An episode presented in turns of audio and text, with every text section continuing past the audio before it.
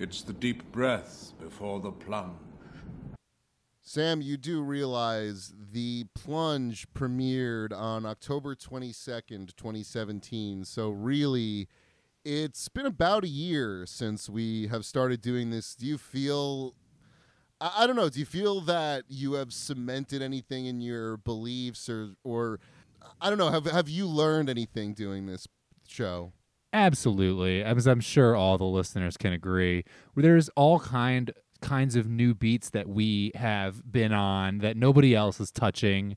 I feel like we have some unique beats that we stay on that have added to the discourse. Famously, Charlie Rose's proposed talk show that only interviews Me Too people. Hell yeah. I mean, come on. That's content that we are happy to highlight for the fans. And well, I mean, we've we've come so far. We've covered so much material, but one person I think that has really been part of our repertoire for a long time, someone we can isn't who's an evergreen topic. It's Sebastian Gorka. I have to clarify, he is a friend of the show. Of course, I do, he has blocked the show though. You know that on Twitter. he has blocked the show page on Twitter. He was following first, of course. I'm just kidding.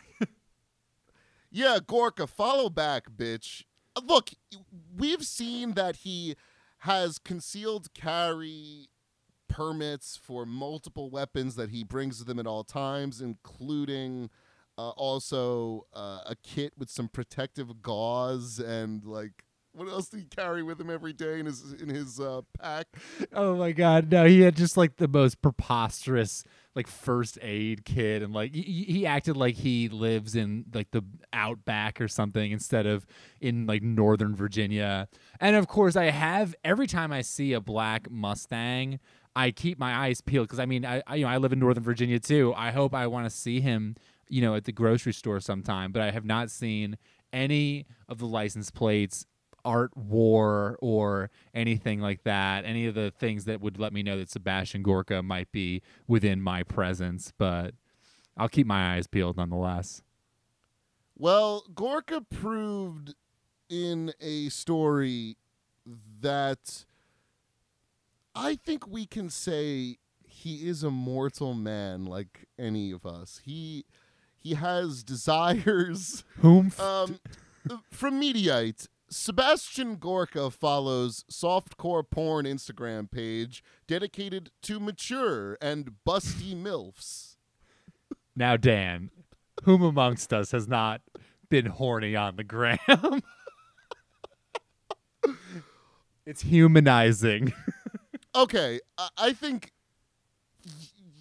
leaving a paper trail as Gorka has done and Mediaite has so kindly cataloged here – I've never left a paper trail of this magnitude. I mean, and I, I, doubt you have either because he likes an Instagram account. He follows an Instagram account called 40 plus beautiful women page. What's wrong with that, Dan? What's wrong with 40 year old women? You being, are you being ageist? I am not being ageist. I am saying that Sebastian Gorka following this account, it's it's impressive. I mean, it only has 222 followers, so he's really part of like this elite core following this uh, busty milfs page. I would question Gorka for many things, but not this. He also only follows 260 accounts. so of like a higher than average percentage maybe of his follows are like uh, busty uh, mature women. Greetings.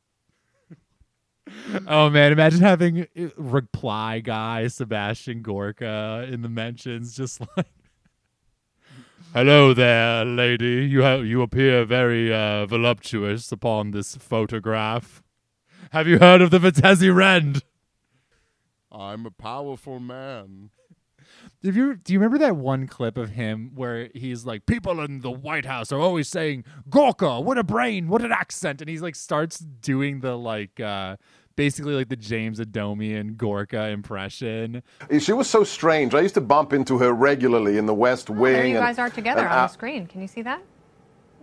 I can't, and I'm glad I can't see it. She she is such a strange individual. Whenever I saw her, it was instantly like a reality TV show. Because Kennedy, she always said the same thing, and she screamed it at the top of her lungs. She'd say, "Gorka, what an accent, what a brain," and she said mm. it every time she saw me. but it really is like become art imitating life and then maybe life imitating art to like an uncanny degree. He's out here kind of just living up what's left of his 15 minutes of fame uh, being horny online. And that's cool. I mean that, that he's a red-blooded individual and i think i understand him as a man one last thing about Gorka's Instagram is that his uh, bio is incredible. It's okay, I give in. I joined Instagram. Now buy my new book, Why We Fight. And then a But of course you have a book about like called Why We Fight. Like why you were in the White House for like 3 weeks and then uh, got yelled at for wearing a bunch of Vitézi Rend uh, Nazi collaborator pins. Let's go to the other side of the aisle. And this is big, folks. The Clintons are going on tour. An Evening with the Clintons is coming to Boston Opera House April 30th, 2019. It's part of a 13 city tour with former President Bill Clinton and former Secretary of State Hillary Clinton. It's being billed as a one of a kind conversation with two individuals who have helped shape our world and had a front seat to some of the most important moments in modern history. Tickets for the Boston date go on sale to the general public this Friday, October 12th. Prices range from 120 to 745 bucks. Matt Urish, WBZ News. You've seen them at what was that? Th- what was that event called? Uh, Ozzy Fest. Ozzy. You've seen her at Ozzy Fest. She's she's fucking headlining a fucking tour with her husband. And guys, it's been a really terrific rollout.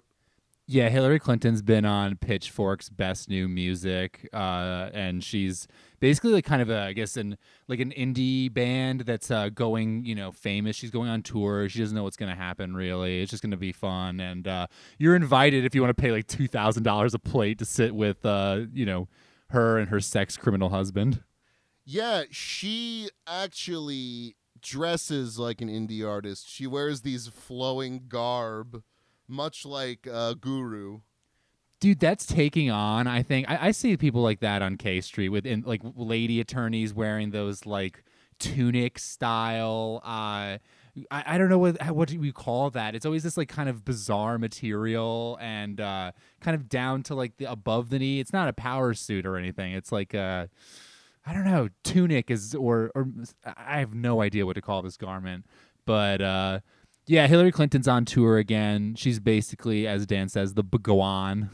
Yeah, I wonder how these events will differ from the Trump rallies.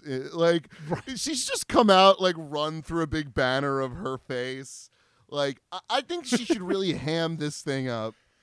I mean, everyone, every political figure these days wants to be like Led Zeppelin. Like they want to be like on tour. Just like they're gonna get like. I, I can't wait for them to be on like in the UK. You have like Nigel Farage and what Bo- Boris Johnson. These people driving around like tour buses th- that have like xenophobic slogans on the side of them. This is the future of like uh, horse race politics. Is just it's all one big like carnival. Yeah, except, you know, you, you exaggerated the price, but that's not that far off. Some of these places, literally, it's like $750 yeah, for the good seats. got to do what you got to do. I, I, I guess this is slightly more democratic than only giving speeches to like Goldman Sachs bankers or whatever. But it's just oh, now the upper middle class people get to go see Hillary Clinton speak, in addition to like the actual upper class. I think her comments about Monica Lewinsky in the last few days also just really uh, shows that she's with the times. Uh, she apparently said something to the effect of Monica Lewinsky does not fit into the Me Too movement because she was an adult and therefore it was not a, an abuse of power on behalf on her husband's part. There are people who look at the incidents of the 90s and they say a president of the United States cannot have a consensual relationship with an intern. The power imbalance is too Who was great. an adult. it's a response i think to the obvious reaction that many people have had of like how are you going to take bill clinton on tour in the me too era if- when when you're trying to be like the future of like the democratic party or try to hash out some sort of future for the democratic party? Like are you insane? And as a response to that, she Hillary Clinton came out with this absurd idea that like Monica Lewinsky, who was like a, you know, in her like early twenties, was a fucking intern and literally the most powerful man in the world wanted to have an affair with her, and uh, Hillary Clinton's willing to say like, oh, she she wanted what she got, or like there wasn't an unfair power imbalance there. There was nothing coercive about it, which is bullshit. Yeah, that kind of thinking has. I I think we can agree that we can move past that kind of thinking where it's like a subordinate and a boss. That that's like not an abuse of power. I think it's pretty much agreed upon at this point. Yeah, like even if she thinks she wants to do it, I mean, it's her. Uh, uh, You know, I don't want to take away her agency or anything, but still, it's, you can't look at it. It's not going to be a normal situation. It's not even a normal workplace where you know your boss has like a normal amount of power over you that like a boss would have. I mean, he's literally the fucking president. Well, now you can see him do uh, immigrant song on the road.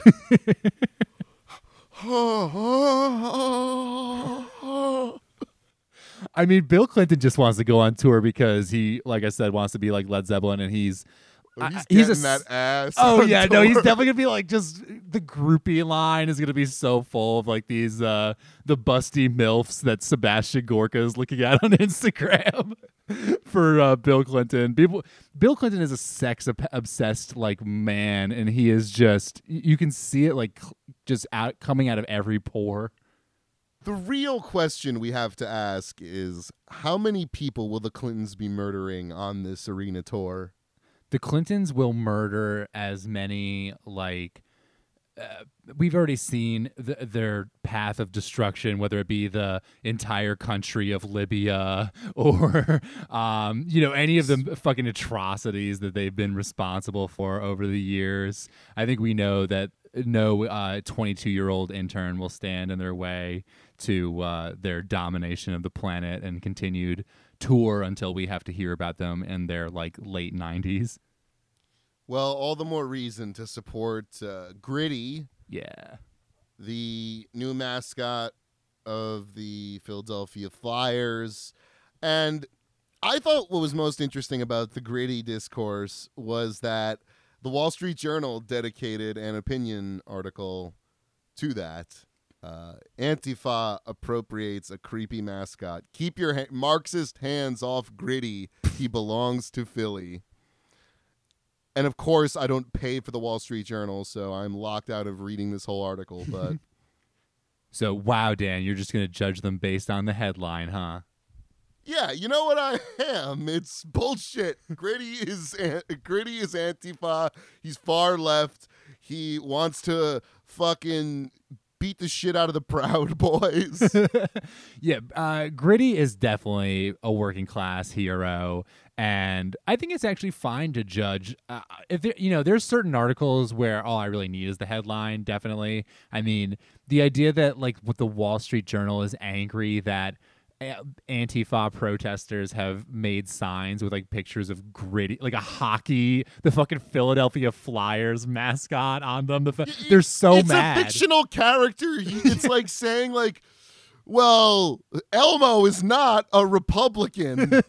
Yeah, Elmo is definitely uh, uh, in the Green Party despite his uh, red color. But as Gritty's creator talked about how uh, he used to work in motorcycle graphics and uh, he says that gritty is like an underdog hero and he represents the spirit of like working class philadelphia. So i could see why the wall street journal i guess would rush in to try to reclaim this man this like hockey mascot for the bourgeois but it still seems kind of petty to me My favorite description of Gritty was that it looks like like Louis C.K. like That's not true. Gritty would never do that. Okay, Gritty would respect women, even though he definitely gets tons of uh, tons of lady attention. Yeah, I didn't say his behavior would be that of Louis. I guess Just he's a his little red fuzzier. hair. He's just a little fuzzier though. I don't, I don't like Gritty's not bald. He's got a a great mane, but I think he's wearing no. He's got a like a long flowing mane, so I don't see the connection at all. I have a question for you, Sam. I am obviously single, and what do you think about me joining the hottest new dating app, Donald Daters? Hell yeah. I mean, Dan, you got to put yourself out there. And really, there's been so many op eds about how conservatives can't get a date. Maybe it's time for you to stop neglecting conservative people in your sexual explorations. Well, this app is designed for Donald Trump supporters who may want to find like minded people. And the slogan is Make America Date Again. This is so funny to me because can you imagine if people were trying to like find dates on like Reddit slash like what r slash the Donald or something? like, isn't this like functionally the same thing? It's like a collection of online Trump supporters. Right. And I don't think it's a stretch to say it's probably hard if you're an open Trump supporter to be on Bumble or Tinder. But maybe I'm wrong about that. Maybe I don't know because I think people sometimes would make that clear up front, but maybe this is another cry for help from the Trump supporters who feel alienated by modern, you know, culture. They're they're alienated from the touch of a woman.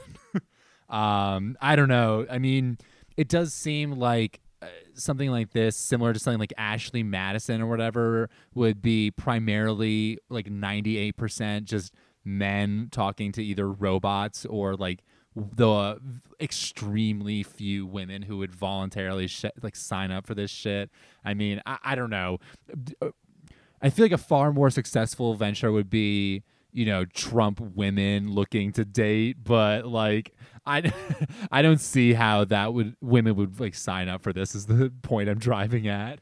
Well, aside from its perhaps uh, structural problems in terms of its uh, what we suppose is a gender imbalance. A security researcher discovered the app is exposing user information in an open database, including biographical details and tokens that let you log into people's accounts and private messages. Jeez. Again, why would any woman sign up for this? If you want to be stalked, then join Donald Daters, where you'll find all the men who don't believe that like women should have the same, I guess, recourse to the law as men. Users can only send messages for free to one another after a Tinder style match or if the user pays monthly fee. One month costs twenty nine ninety nine. A year subscription is nine ninety nine a month. What? Ah, come on. come on. A year subscription for nine ninety nine a month. For Spotify, you pay nine ninety nine a month, and you have access to like just millions of songs. On this, you get access to just like dozens of basement people. You think we could get Donald Daters as a sponsor? I would do ads for Donald Daters all day. I think in general, um, I, I, you know, they might question the content of the show, but I would have no problem with doing ads for like bizarre right wing shit. Like we talked about what's selling the Trump like North Korea coins or whatever for the Trump Kim Jong Un summit. Yes, the coins that celebrated the president's achievements, I would be happy to do live reads for those. Absolutely. I think that's a brilliant idea. And I guess we'll see. Uh, can we put the show on? Well, no, we're not paying for this absurd. Well, maybe if the fans want to pay for this absurd subscription fee. Third, I mean, if we ever launch a fucking Patreon, we're just gonna spend all the money on like Donald daters. I mean, it wouldn't. Damn, I mean, thirty dollars for one month. That's so fucking like rich. I mean, how would you expect someone to sign up for one month of just a clearly doomed dating app, and you have to pay I don't know, like real money for it? well, is the thinking on this app that you will sign up for the twenty nine ninety nine and then you'll meet someone, right? Like you wouldn't want to be on for the full year unless unless this app is more of a casual sex Grindr sort of experience. This is definitely not. This is definitely more of a scam sort of experience, if you ask me. All right, the Federalist dropped a very illuminating article titled How to Successfully Debate a Democratic Socialist. So I, I figured Sam could go off. I feel like you're probably the more of the debater among the two of us. I mean, you don't have to be much of a master debater like myself to uh, be able to like take apart this absurd article that once again is as you said an instruction manual for how to successfully argue against a, you know, dreaded democratic socialist. But this thing rules. There's 3 lessons. That's all you need to be prepared. The first lesson is be prepared. And thi- Whoa, whoa, jeez, that's really. I I never would have thought to like r- read some articles. Well, that's not what it's saying, Dan. It's not saying that you should actually like know a thing or two about the topic. It's really saying basically that the crux of this was that the DSA leadership is way further left than like individual members of the DSA, the DSA being the Democratic Socialists of, of America. And um, what it, the whole thing that this article hinges on is that you're arguing against someone who is disavowing like like Venezuela or China or Russia or like the existing socialist or former socialist countries that um are frequently used by the right wing as examples of like why you're not allowed to do socialism. And so it's a very specific straw man that she's going at. She bases this on an interaction that she apparently had with a real life democratic socialist.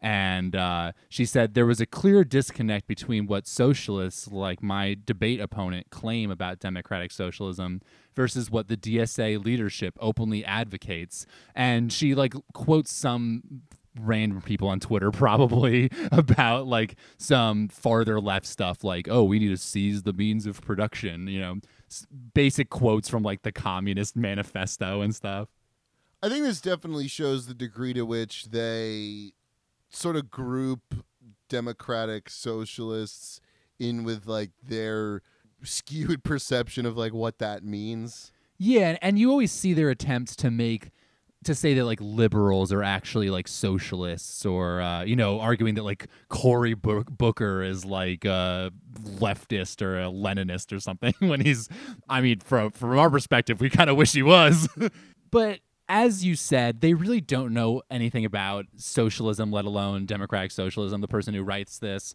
who is heinously like someone who says, like, oh, I escaped communist China, so I know everything about socialism. I'm like, well, okay, apparently not. Anyway, she says that democratic socialism is the ideology of like Mao, Lenin, and Castro. like, I mean, have you if you crack like a, a single book on the Russian Revolution, you got to know that Lenin is his whole thing is that he's in opposition to the Social Democrats, and that the Bolsheviks were like more revolutionary and didn't want to reform with like the liberal government at that time. So once again, just really has not uh, listened to her first rule, which was be prepared.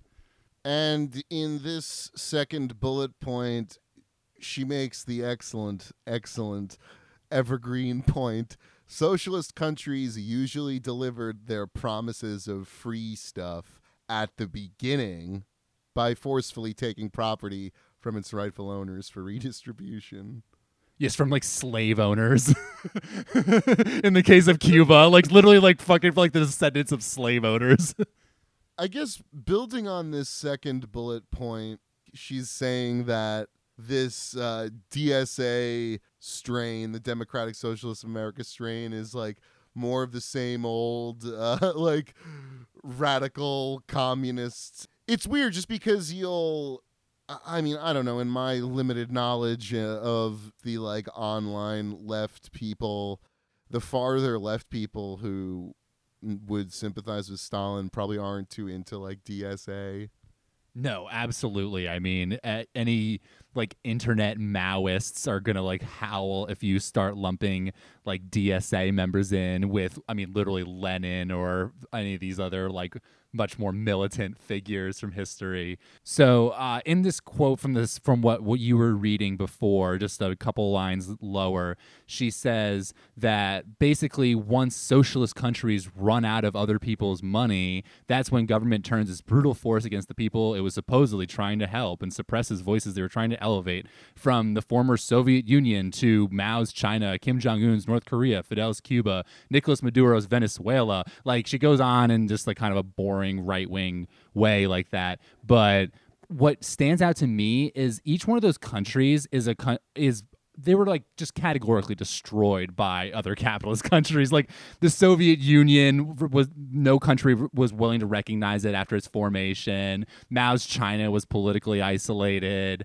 uh, and had up to that point in the 19th century been fucking colonized by European powers. Chiang Kai shek was a US supported like dictator who killed as many people as Mao, and that's who Mao overthrew. Uh, Nicolas Maduro's Venezuela has all the fucking legacies of the Monroe Doctrine and American meddling in Latin America, which obviously affects the most egregious example here Fidel Castro's Cuba, where the US attempted like 600 assassination attempts with the CIA working hand in hand with the mob trying to bring this dude down. And then they imposed a, an embargo that is still in place to this t- day and chokes off Cuba's population from, I mean, vital goods that they're unable to purchase, even from European countries, which are restricted uh, as well by the embargo.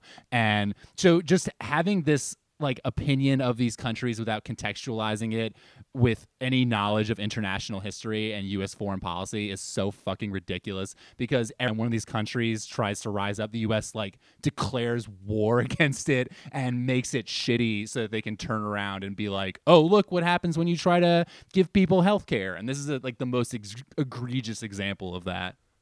And I I think that builds uh, into lesson number 3 how to talk about Sweden. She's obsessed with Sweden. Like if you if you're like me and you think Sweden is like a Nordic hell world where they have like 4 hours of sunshine per day and there's like three non-white people in a country that has the population of like less than Manhattan, then I mean, I think Sweden blows and I'm not trying to use Sweden as any kind of like good example of good governance.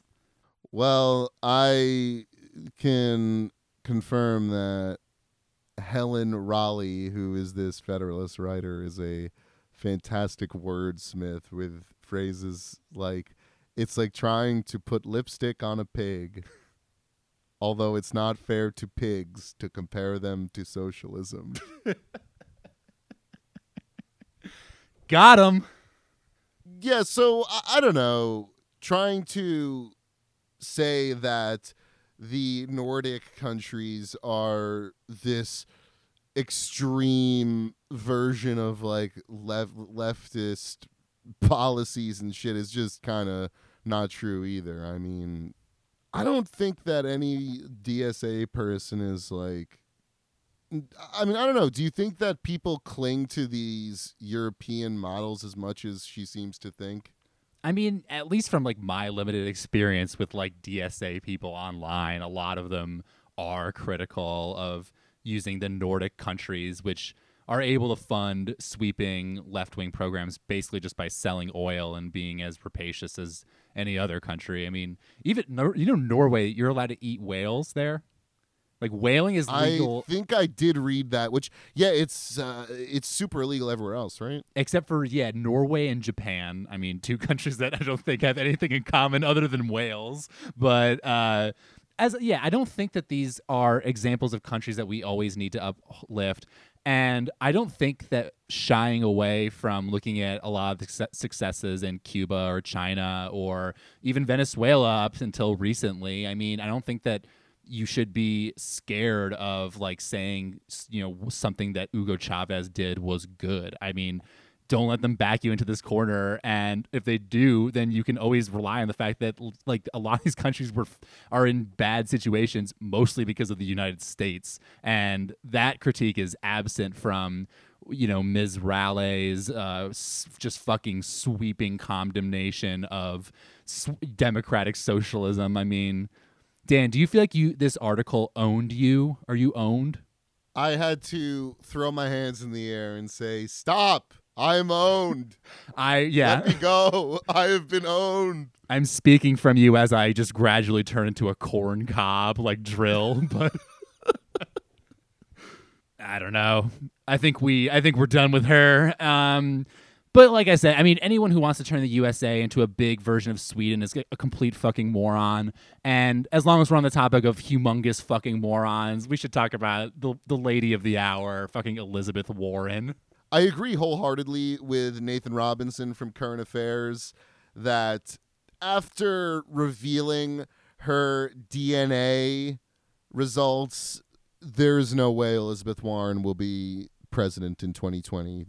Let's just start with this.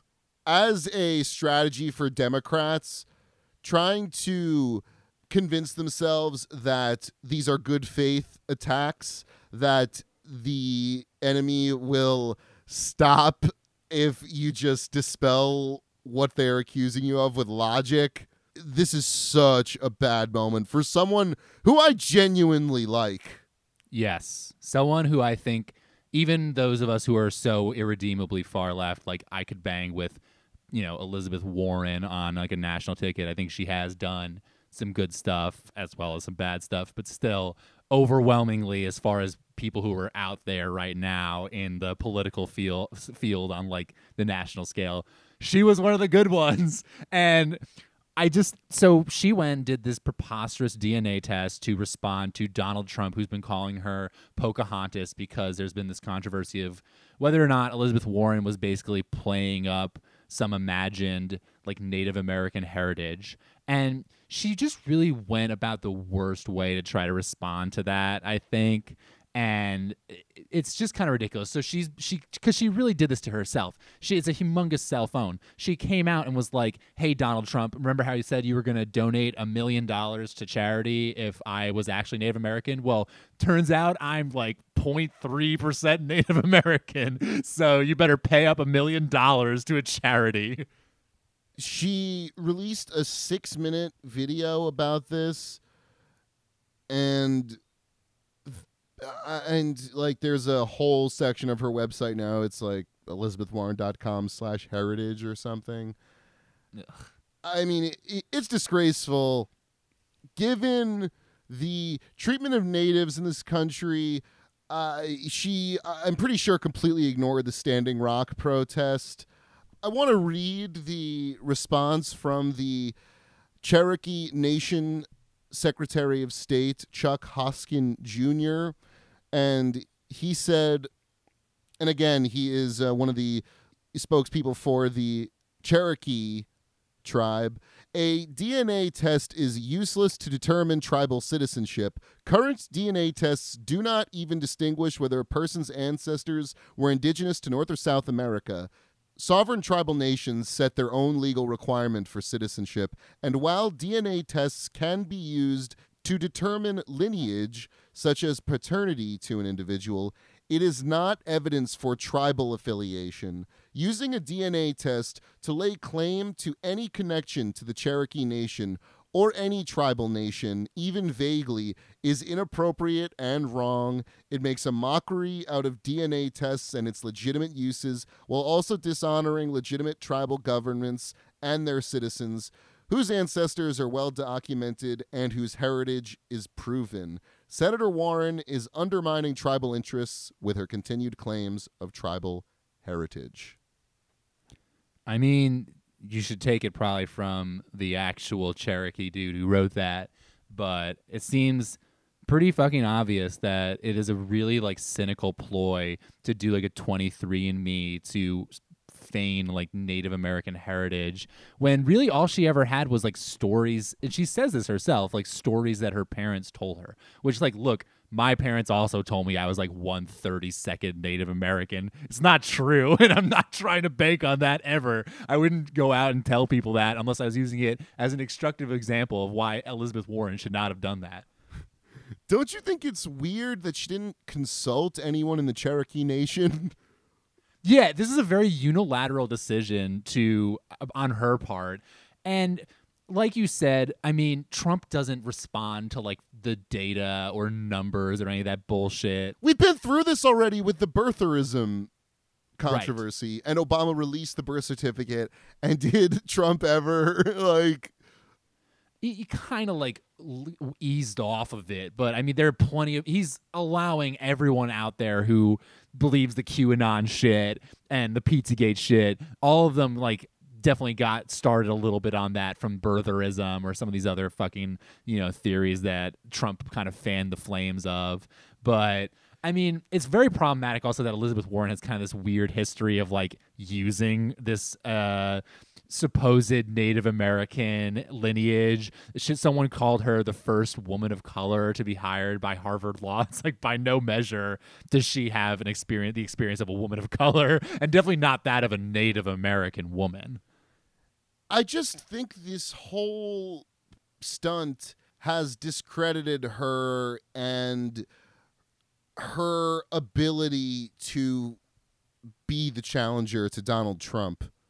No, because clearly she doesn't know how to respond to his boorishness and his posturing. I mean, and she did this in just the most tone deaf way because people have brought up the fact that indigenous peoples have frequently been forced to institute blood tests to keep non natives from getting the uh, financial and like kind of benefits that they get as a result of like their protected status or the few nations that still have these kinds of protected status.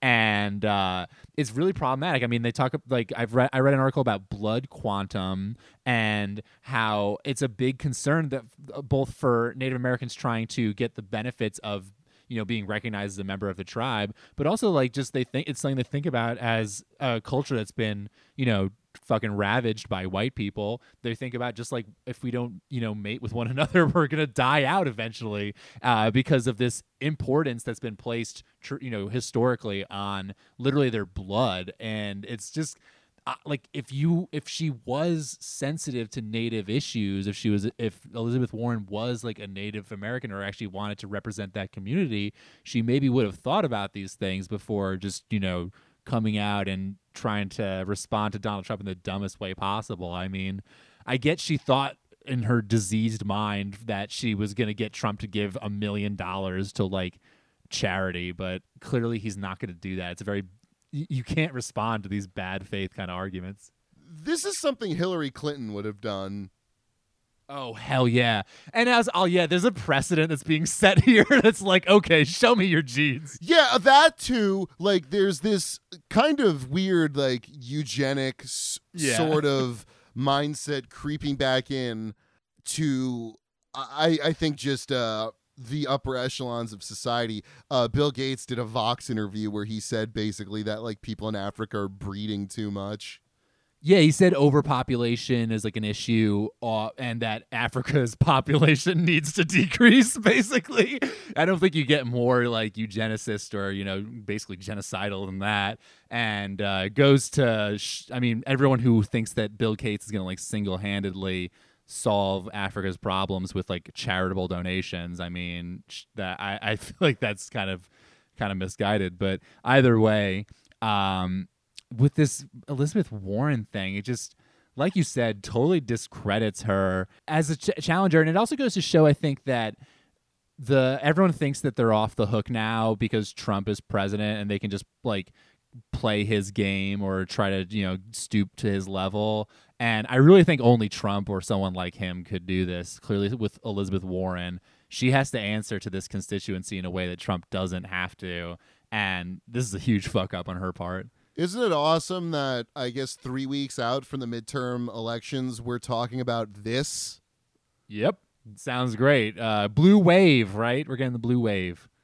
The last thing I want to say about this is it's been hilarious to see the resistance responses just attacking the Cherokee leaders for Yes. the criticisms here.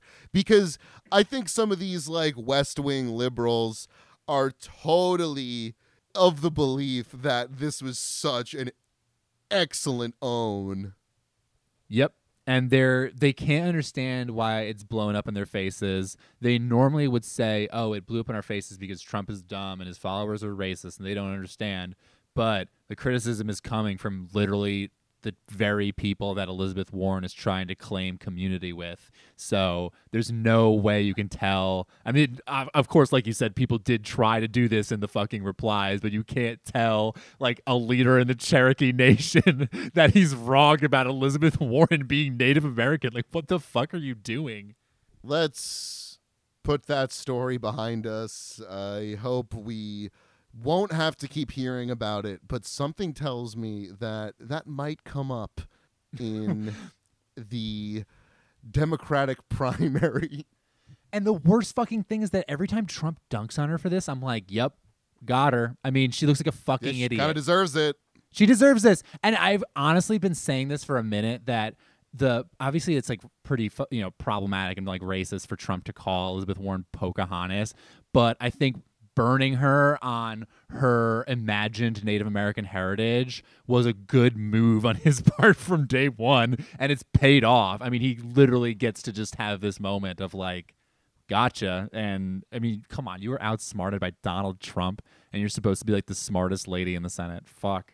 Well, Sam, at least great art is being created in the Trump era. and a painting, I guess it's hanging in the White House, that has circulated on Twitter the last few days shows perhaps this is how Trump sees himself. I think 200 pounds lighter. Hell yeah. So okay, so this picture is like a, an awful, like tacky tchotchke painting in like bad watercolor or something th- of this like is Times Square art to the fullest. Yes. This is Italian restaurant. you know like at the mall or something where they or on you know corners in the city they sell like pictures of bob marley or like uh jerry garcia or some well, those like John bad, like, Lennon. Yeah like paintings that are just really kind of like cheesy and they look like they're handmade but they're clearly made by like a factory or something.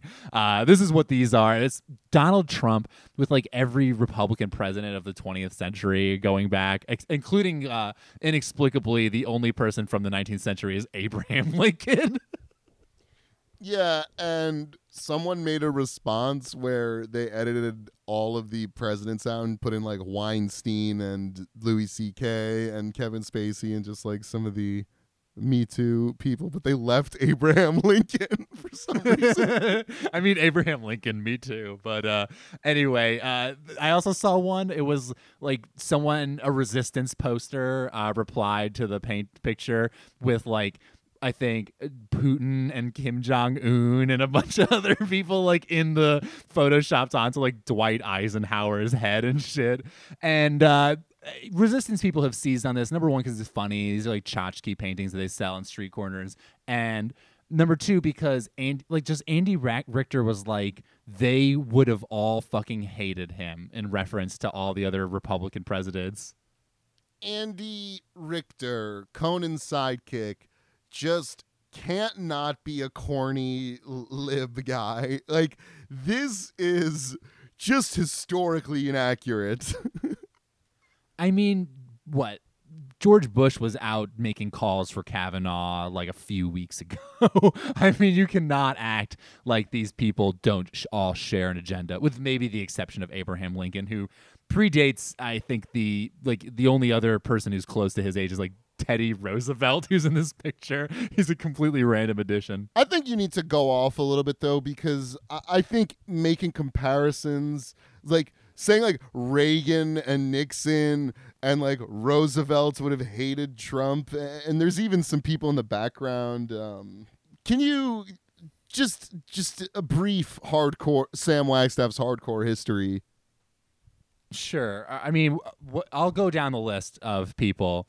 Teddy Roosevelt. I mean, come on, this dude, huge racist. Literally did the the the Roosevelt corollary to the Monroe Doctrine and used it to invade Latin America on like any pretense whatsoever. Absolutely would have been buddies with Trump.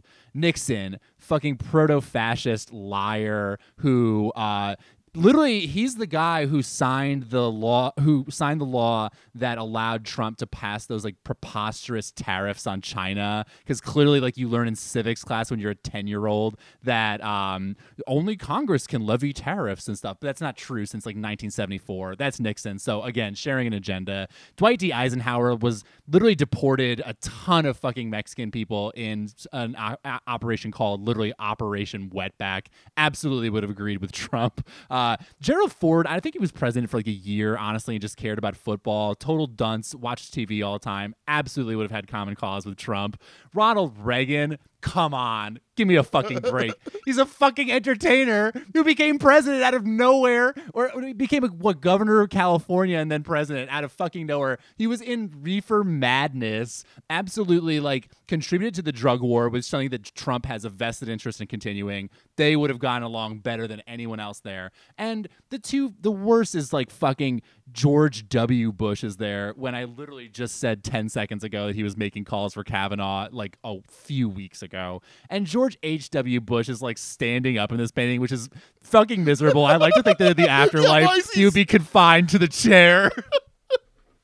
As punishment for war crimes, What- come on! This guy's like me- meddled in the Middle East. Absolutely, had a war profiteer, business douchebag who would have had plenty in common with Donald Trump. And all of these guys in this room, maybe even Abraham Lincoln, at least as racist on a personal level, on like an interpersonal level, as Donald Trump. And just don't fucking at me with this shit. Come on.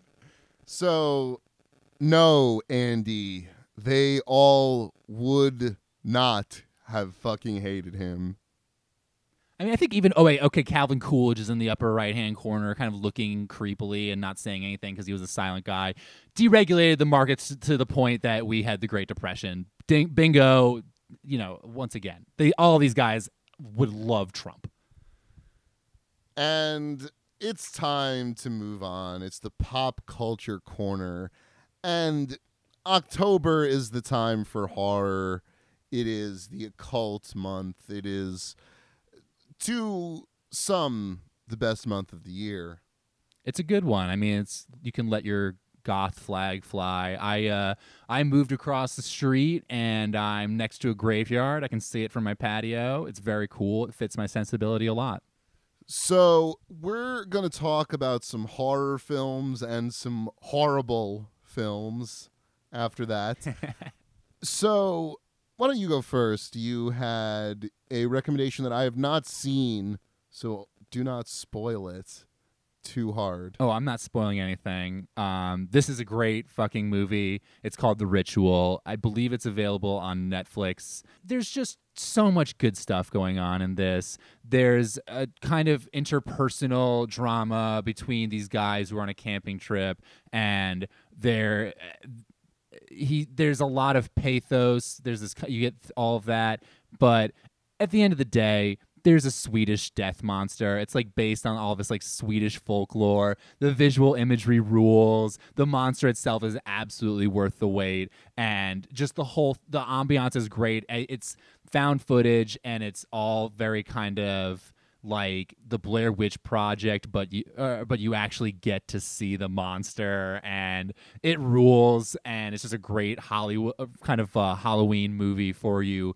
in this you know dreary month. One thing I was uh, intrigued about by the ritual is that it didn't have any like no big name actors in it. And I think horror movies are better when they don't. Yeah, I mean, horror is definitely sort of in a way similar to like metal music. It's always going to be like by definition a little more indie, despite like any big mainstream horror movies that are like actually going to make Hollywood movie money and are like made by those studios. There are a lot of like great indie horror movies that especially now with like the streaming revolution, there's just a lot of good stuff that's been made in the last few years that's available to all of us through our laptops and our streaming devices. So, uh, I think it's actually very worthwhile to highlight. I don't see any judgment on, you know, recommending something that you can find easily on Netflix. Yes, and I haven't checked if the films I'm going to discuss are streaming, but I've kind of been like filling in some gaps uh, of just classic horror movies that I missed over the years. So, Sam, I'm assuming you've seen all three of these, but I was thinking I have. I was thinking maybe we could do a a head to head of The Exorcist, Friday the 13th, and the original Halloween. Now, of course, there is a a rebooted Halloween that's coming out this month, and it apparently has it's getting rave reviews and uh, sounds really cool. Honestly, Jamie Lee Curtis is back in it, but this is the original. So Halloween and Friday the Thirteenth fall more into the slasher category, whereas The Exorcist is. I don't know. It's more that supernatural horror, I guess. Yeah. Yeah, The Exorcist is obviously the most uh, critically acclaimed William Friedkin directed and it was a just a very like bold movie to make because it hinged on the performance of this like 12 year old girl and that was before every fucking horror movie had like a creepy child in it.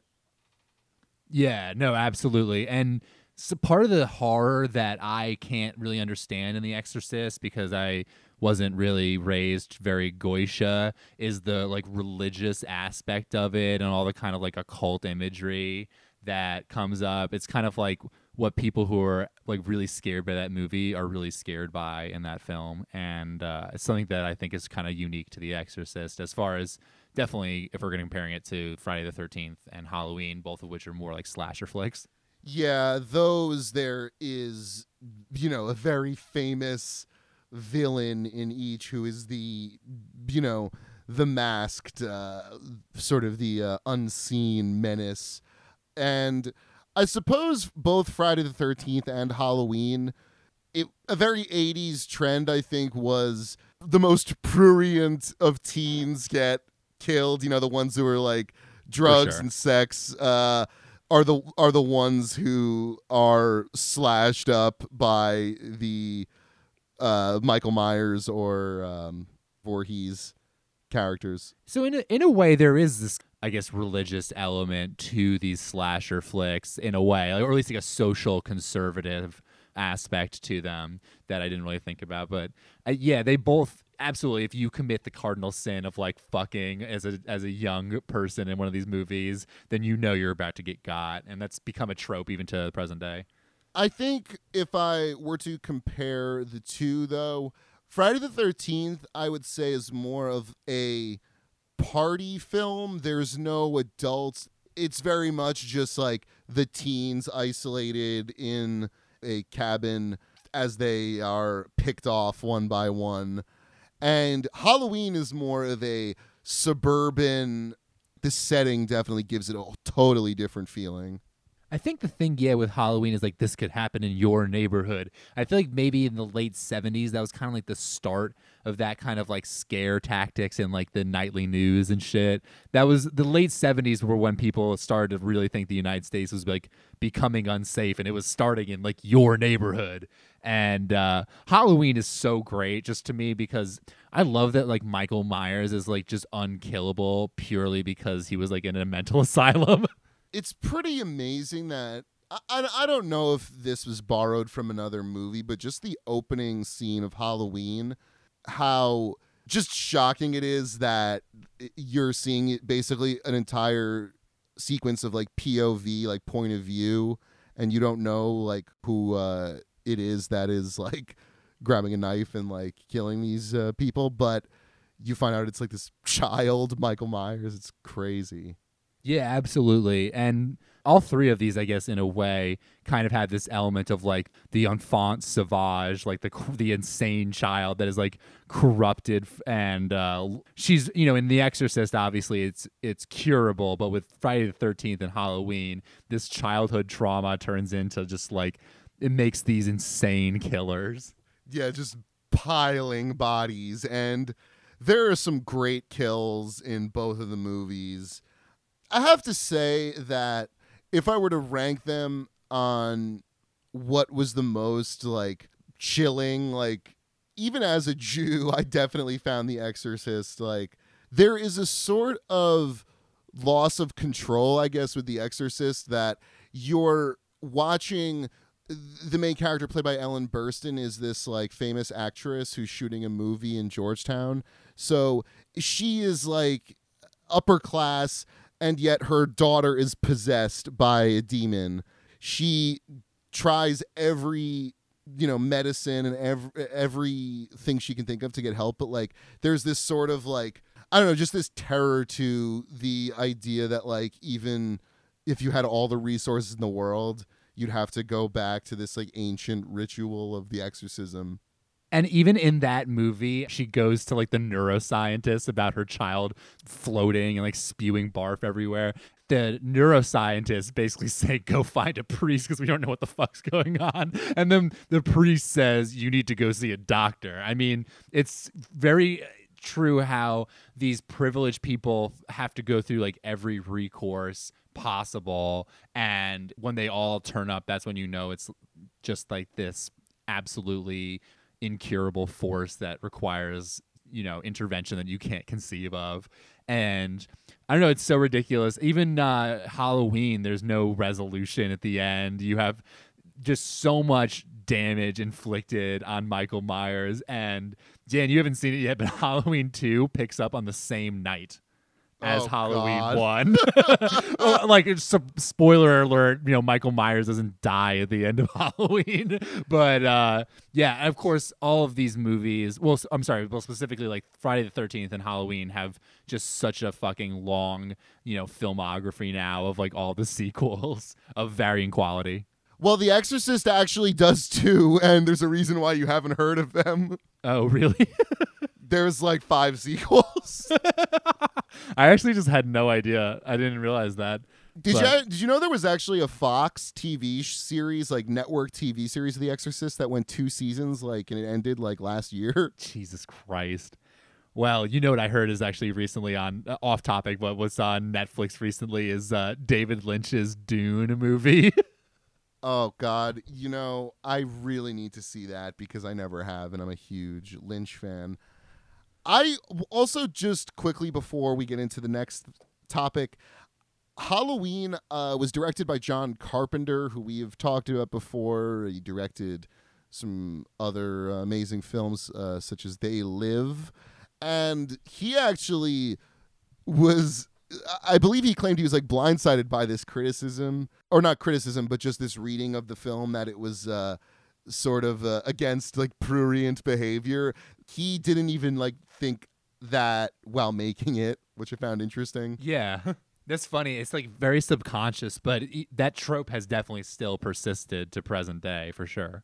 if I were to recommend these movies, I would say you got to see The Exorcist, then Halloween, then Friday the Thirteenth. I think that's that's the magic order, baby. I think that's true. But if Halloween 2 was on the list, I would put it above all of them. So kind of skews my rankings. Yeah, and The Exorcist 9. yeah, that's actually the uh, the only good one. Man, in Halloween, in one of like the late sequels, they actually take on the question of why Michael Myers is so like unkillable and just impervious to damage. And the reason will blow your mind. I'm not spoiling it on air. Excellent. We'll t- we'll discuss the sequels in future episodes. Let's shift gears to a horror show of a documentary by two people whose stock has risen in the Trump era. This is the trailer for the film by Diamond and Silk. They are a Trump supporting duo of two black women, and they have made a film called Dummy Crats. Well, Daniel, we talked about such horrific films that now you need to be taken back into the light. You need to learn something about your surroundings. You can't be in all these fantastical films with slashers or whatever. The real villains, the real horrifying villains are the dummy crats.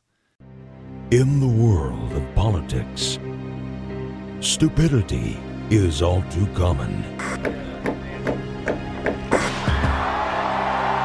Congressman Engel. No, you uh, have not. Excuse me. talking to me. Oh, I'm sorry. I thought you had been talking to me. Some people will stop at nothing to take control of Congress. The blue wave is coming. But two unlikely heroes are among us.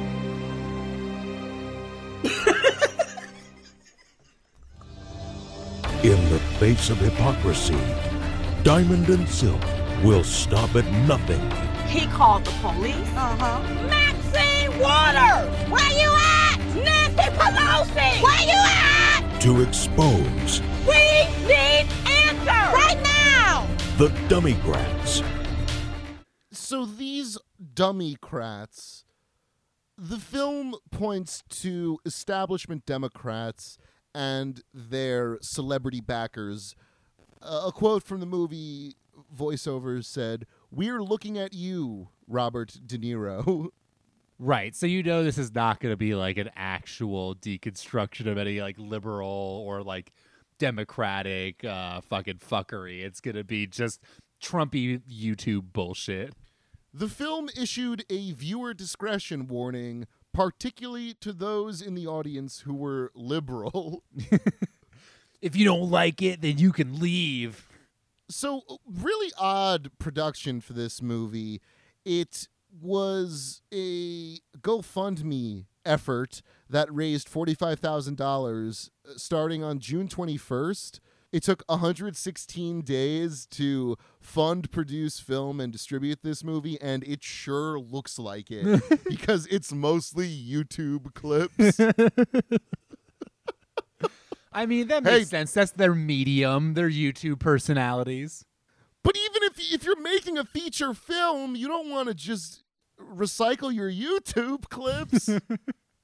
It's mostly clips of them speaking at Trump events and then uh, unflattering videos of like liberals like mixing their words up and stuff. Apparently, there's a long montage of like uh, Joe Biden kissing women and like children's heads at ceremonies. and apparently the clips of Hillary coughing and falling were played with whimsical carnival music. That's hilarious. So they go on like a bunch of crusades in this film. Apparently, one of them is against Maxine Waters. They like hound her. They like show up at her house too, and like are out in the streets. Literally, her grandson calls the cops on them at one point. They feel the need to confront Maxine Waters as black women. They want to like talk to her like black woman to black woman and they want to criticize her statements where she said people should get up in the faces of Republicans and to not be intimidated to protest uh, openly to people. So they decided that the best way to fight against that would be to get up in her face. right, just do what she said, but against her, I guess. I yeah, that's some kind of reasoning, I guess.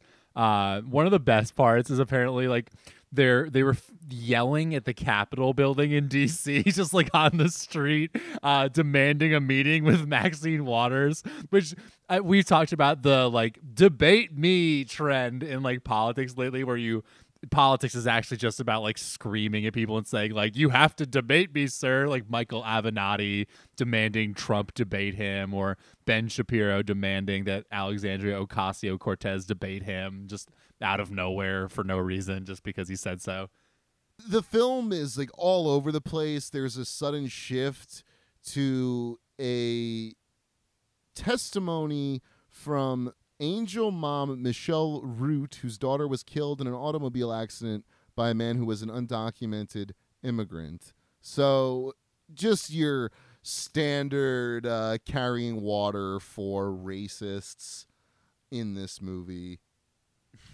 It's hard to take any kind of defense of Trump from, you know, non-white people seriously. It's like a little like I mean, I don't think he really wants you included in his vision for the, you know, America being great or whatever. they uh, diamond and silk have railed against this perception f- that black people must line up and support democrats they they have compared that to the plantation mindset to slavery And yet they think that the, I guess, solution to that is to vote for the Republicans, who are absolutely as much a force of white supremacy as the Democrats in this country. But I think there's another crusade that they go on is the poop patrol.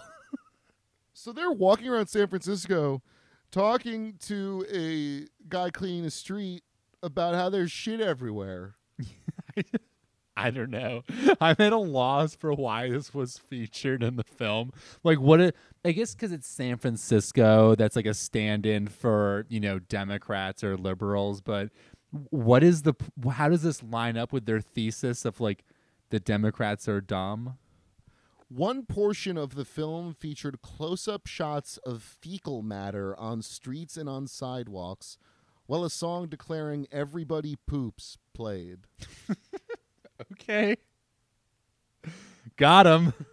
Oh, and our source for this is Jared Holt and uh, his uh, Right Wing Watch, and him and Will Sommer were uh, of the Daily Beast were in attendance at this Dummycrats premiere in D.C., where Sam just didn't have the time to make it, and attendees spent two hundred twenty-five to five hundred dollars on tickets for this exclusive screening.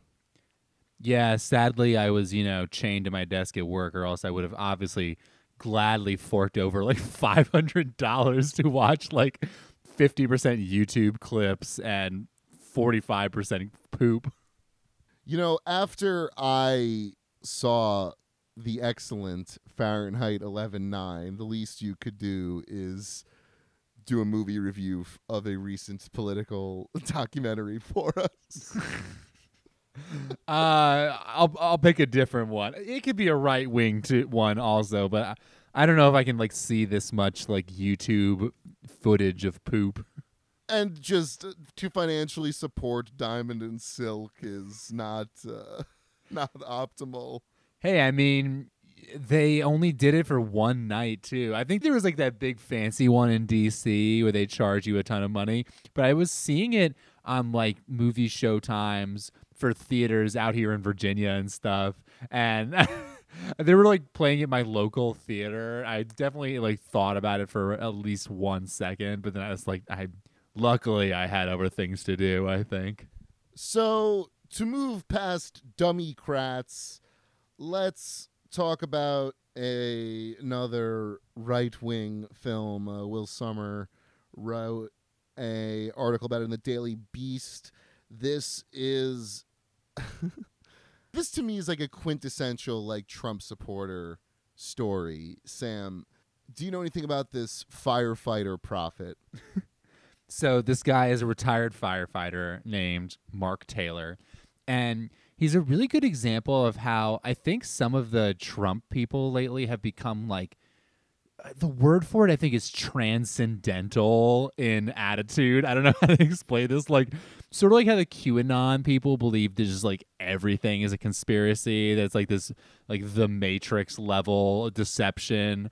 Like there's this search for something that's like kind of vaguely psychedelic in a way, or in this case, very religious. This guy believes that uh, God was um, telling him that Donald Trump is like the man of the he's the messiah of like today or in what other religious terms oddly he uses the uh, counterpoint to donald trump of of benjamin netanyahu he's like as benjamin netanyahu is to israel so shall trump be to the united states of america Mark Taylor says a voice told him, I have chosen this man, Donald Trump, for such a title as this. For as Benjamin Netanyahu is to Israel, so shall this man be to the USA.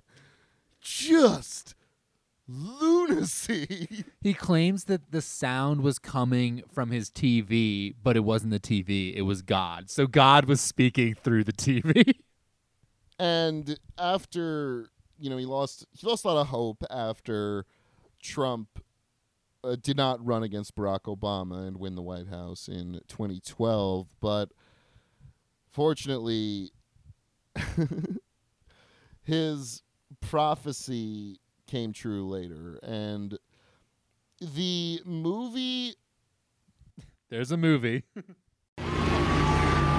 My job as a fireman was to react calmly. But what I saw last night scared me so much. The Trump Prophecy movie is the story of former firefighter Mark Taylor, who says he received a special message from God in 2011 that then businessman Donald Trump was headed for the White House. Producer Rick Eldridge says he wasn't sure he wanted to do the film. I knew it was going to be controversial. I knew it was not going to be an easy movie to make. But uh, I also knew that we had a nation that, that really needed to hear some messages of, of God's intervention in our country. The movie relives the night Mark Taylor received what he calls the Commander in Chief prophecy. I didn't know a lot about Donald Trump. Um, I just knew he was a very powerful businessman, had a, built this empire. So I'm listening to him on an interview, and all of a sudden I just heard the voice of the Lord say, You're hearing the voice of a president.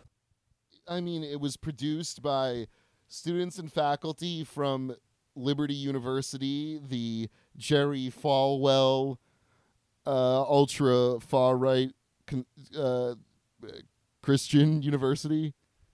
Yeah, which is funny because they're obviously their concern is that this is heretical. I mean, you can't be saying that like the TV is the burning bush and that God is telling you that like Donald Trump, the guy who doesn't conform at all to their kind of like social conservative mores, is actually like the second coming.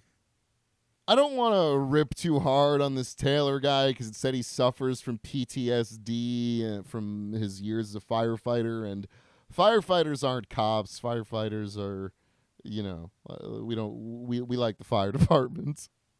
Yeah, they're great. I mean, that's why people are trying to push this uh, term, what first responders. So it includes like the cops with people who actually save lives, like firefighters and fucking like EMTs and whatever. Can I just read some of the plot details? Please. Suffering from PTSD from his firefighting job, Mark Taylor struggled with nightmares. Uh, and then the movie shows Taylor wrestling with fire-breathing dragon uh, demons and of course before receiving the message about Trump. Taylor meets Don and Mary Colbert, two well connected evangelical leaders who decide to promote Taylor's claims nationally. Mary starts a prayer chain of Christians praying for Trump's presidential bid, with the climactic scene showing hundreds of prophecy believers blowing sh- Jewish shofar horns on election day to usher Trump into the White House. I think that it would be nice if we as a country would have just choruses of, you know, shofars inaugurating our political figures. I mean, it couldn't get any can't get worse than what we have now, which is which is like is it like Katy Perry or something who's to sing Come on, put put some shofar people out there. I'm in favor of that. And uh, one of the things that I think is funny is that apparently in the book Mark Taylor claims that he received another prophecy that promised that Russia and the United States would team up to fight the Illuminati, which Taylor claims is responsible for ISIS as well as Adolf Hitler. He also claimed that Hurricane Florence was created by deep state operatives with weather control machines to destroy evidence of North Carolina voter fraud. And you see, I think like there's even though this seems so wild and unique, I mean, there is kind of like a common vein between this and like QAnon. The idea that like forces that you think are working in opposition to each other, obviously with QAnon, like apparently Robert Mueller and Donald Trump are teaming up to take out the deep state, but they're you know conspiring against the like a, a larger conspiracy that we can't even understand. And you see like similar themes come up in even like something like this that is supposedly just given to him by god through the tv or whatever. And then the ending to this movie apparently the book devotes a long portion uh, to denouncing federal tax laws that prevent churches from endorsing politicians. And the Trump prophecy ends with Trump's reelection and suddenly flips without explanation to a patriotic music video where people hold up pictures of family members in the military and Jeez. then it just goes into a segment where right-wing pundits like Michele Bachmann talk about Trump's importance to Israel. Jesus. Yeah, they also have this like weird obsession with Israel as like Israel like Jews need to be in Israel because like the second coming will only occur if I, uh, our people are in Israel for some reason. I mean, there are like similar these like veins running through this kind of like loopy transcendental like right wing conspiracy theory. Uh, it's odd and but still you can see kind of like the same themes. Yeah, so Trump is the Lord and uh, the Jews control the weather. and let's go into story time. And Sam took a trip to a museum. Yes, one of the wonderful things about living in the DMV area is all the free museums you can go to in Arlington, in DC proper, and of course in the surrounding suburbs. But one of the most elusive ones that I had never been to is literally the DEA museum. That you heard that right, folks. It's the Drug Enforcement Administration. There's so much to celebrate. What a rich legacy of not racism. Oh God. So th- this one's a doozy. The so the the hours for the DEA museum are atrocious. It's Tuesday through Saturday, 10 a.m. to 4 p.m. Um, very random. This is very like off the beaten path. It's across the street from a mall in like Arlington, kind of near the Pentagon, and it's in this absurdly large office building that definitely houses a bunch of other stuff. But there's just one little sign for it and when you go in i mean the security guards like i had to assume that they thought we were just like fucking goofball liberals who were there to like laugh and uh, at the exhibits which we definitely were but it, it made going through security kind of uh, a threatening experience Okay, did they have on display like a dare sort of collection of all the different types of drugs and pills and stuff? Oh, for sure. Basically, it's organized as a historical trip through the drug problem as they see it in the United States. Um, you will love who they think is the, you know, who they think the origin of the drug problem in the United States is? The Grateful Dead. No, close. It's China. I was, okay, okay. My second guess was the Chinese. Yes, it literally says like it's it's like America's first drug epidemic, and then it's opium smoking comes to America from Chinese immigrants.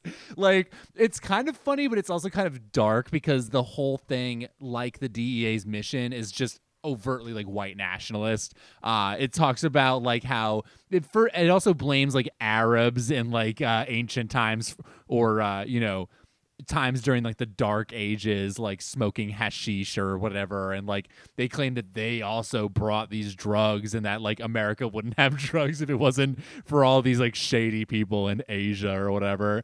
But it goes from then. There's some cool um there's a lot of memorabilia. There's really cool opium pipes and stuff in like the China section and the early American section. And it also has like all the snake oil kind of drugs that went around. But um there's a lot of like heinous grandstanding also for like the men who there's a whole- like the in the lobby there's a shitload of pictures of like people who like lost their lives in the line of duty like Yeah. defending your children I was gonna from say, drugs did they feature a tribute to all the dogs they kill? no, but they okay.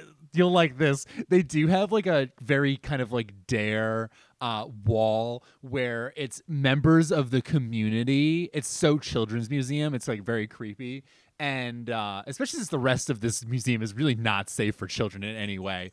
But in this uh, in this fucking one part of the exhibit, there's a little like infographic where you like lift something up and it says like how does drugs affect a kid. And it says like what's it called? You know this kids can witness drugs in their own household and like that's how it's bad. There was one for a dog that was like this dog may have been used to smuggle drugs. It was like a tiny golden retriever. I'm like it's not really like are people like all the time adopting like dr- dogs that were previously used as like drug mules? Like what are you talking about I am curious, what is the attitude towards cannabis, seeing as it's legal in DC ba- and basically legal in uh, several uh, states now?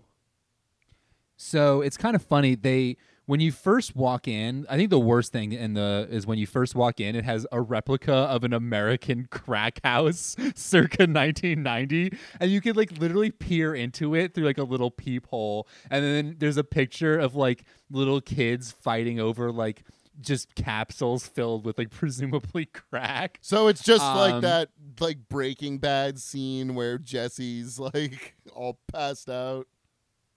Basically, yeah. And then in right next to that is a marijuana vending machine from California that they like uh, seized in like 2008, I guess in the earlier days of like California having kind of like semi-legal weed.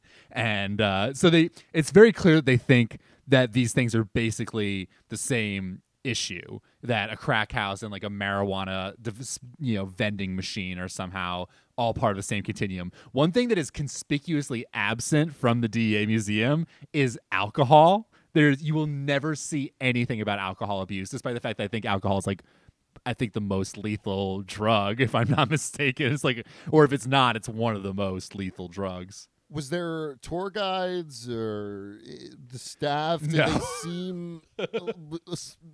I mean, I'm just wondering. Like, I don't think it's inconceivable to have a museum for this sort of thing, but it's presented in just the most like cynical sort of way. Yo, yeah, absolutely. It's like in a propagandistic, racist, self-justifying way. I compared it to like if uh, the Nazis had succeeded in the Holocaust, then they would have put up a museum like this. Basically, I mean, like the crack house exhibit. I'm like, fuck, this is like this was used to wage war on communities, and you're acting like it's a pathology unique to those communities that you're curing instead of like exacerbating and like profiting off of. It was very heinous, especially because there's all this all the race baiting. Uh, some of like the lighter things. I mean, they had like a ton of marijuana stuff that was really funny. They had literal weed in evidence bags from like the 70s. it's like all brown and dried out and shit. Um, they have a lot of like what I think are just I, I, tools that people claimed were used for one thing, but are clearly like random objects from the 70s that don't do anything. There's one thing called a marijuana intensifier. like it's like this like a contraption that looks like it was like left off the set of like a 1950s horror movie. They're just like preposterous like proto vaporizers from like the 1960s and stuff. Hmm. Uh, there was one that literally just said big scale, and then the description says for weighing drugs. Jesus. And the scale is like, uh, you know, the Lady Justice or whatever. Like it's like those scales, like that you see at like a law firm or something um just so many like rolling papers too. Uh literal bath salts as well were on display and like k2 and spice. But one of my favorite parts was the lost promise binder which you could flip through and it's just like celebrities who have died of drug overdoses. Some of the best examples uh literally russell old dirty bastard jones of wu-tang is in this. It's like the lost talent of odb it's like why did, i didn't realize the D, the dea recognized like the artistic merit of odb i i believe he has like a ton of artistic merit but odd choice on their part. They also had Anna Nicole Smith in this famous prescription drug overdose.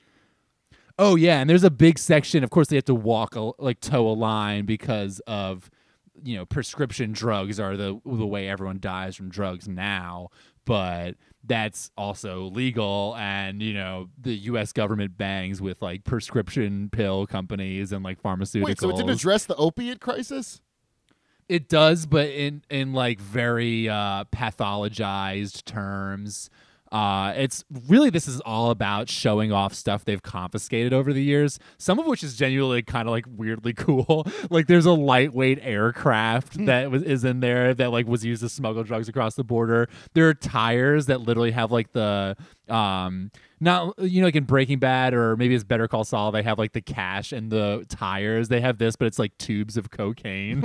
um they also have like like just fur coats they confiscated from like drug kingpins and stuff over the years. So really I think it's just about like showing off, but uh either way, very surreal place to visit. Very racist. I mean, like I, I was very shaken up when I left. Uh, number one, because I was worried they were gonna like try to beat me up. The only people there were either like dead-eyed security guards or like literal DEA officers who looked like they were, you know, proud of the institution and also wary of anyone who was coming in who was trying to like make a mockery of it, which is clearly what I'm doing currently.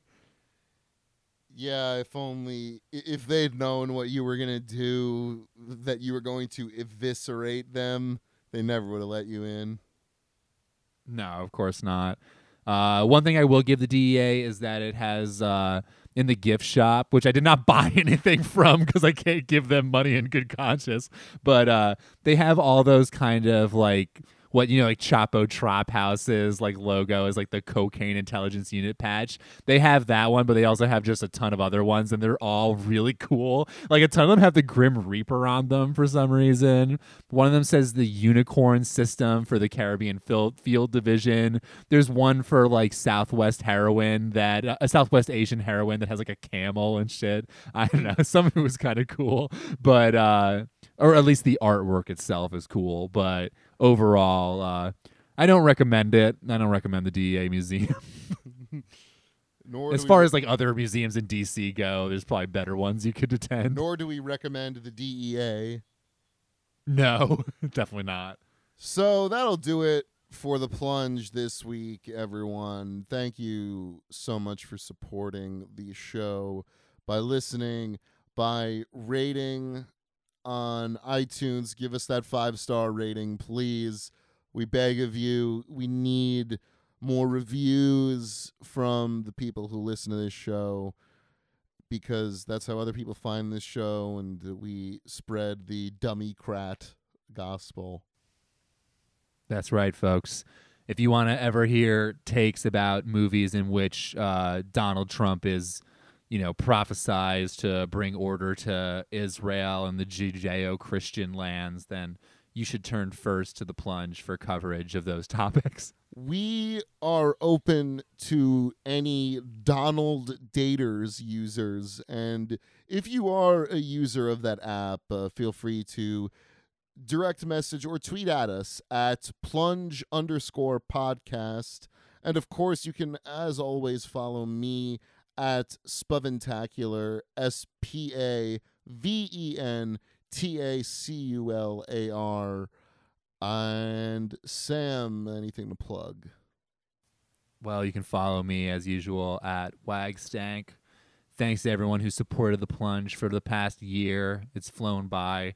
Uh, we'll probably need to be more punctual with our episodes moving forward, but I think it's everybody likes getting the nice surprise of that notification that the plunge has a new episode. Yeah, we'll try to get more back on that weekly schedule. We've been a little uh, off our kilter, you know, all, well, we've been a little uh, off kilter lately with our scheduling, but hey, guys, we do it for you. We do it for gritty we do it for Sister Hillary, Thirsty Gorka,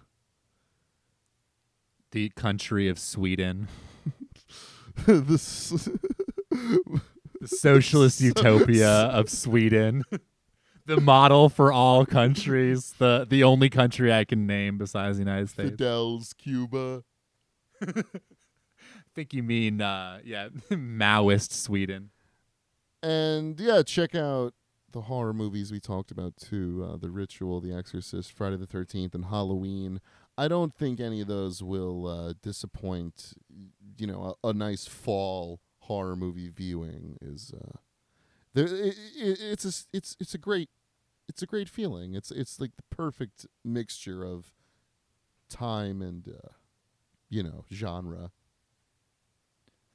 Absolutely, folks. Go watch some movies, enjoy yourselves. You've just gotten so much information. Now you can. It's time for self care. I'm gonna go uh, spit in a cup so I can uh, prove to you that I'm 189th Cherokee. well, uh, I'll be too busy looking at busty milfs on Instagram to care. All right, and that'll do it. Goodbye, folks.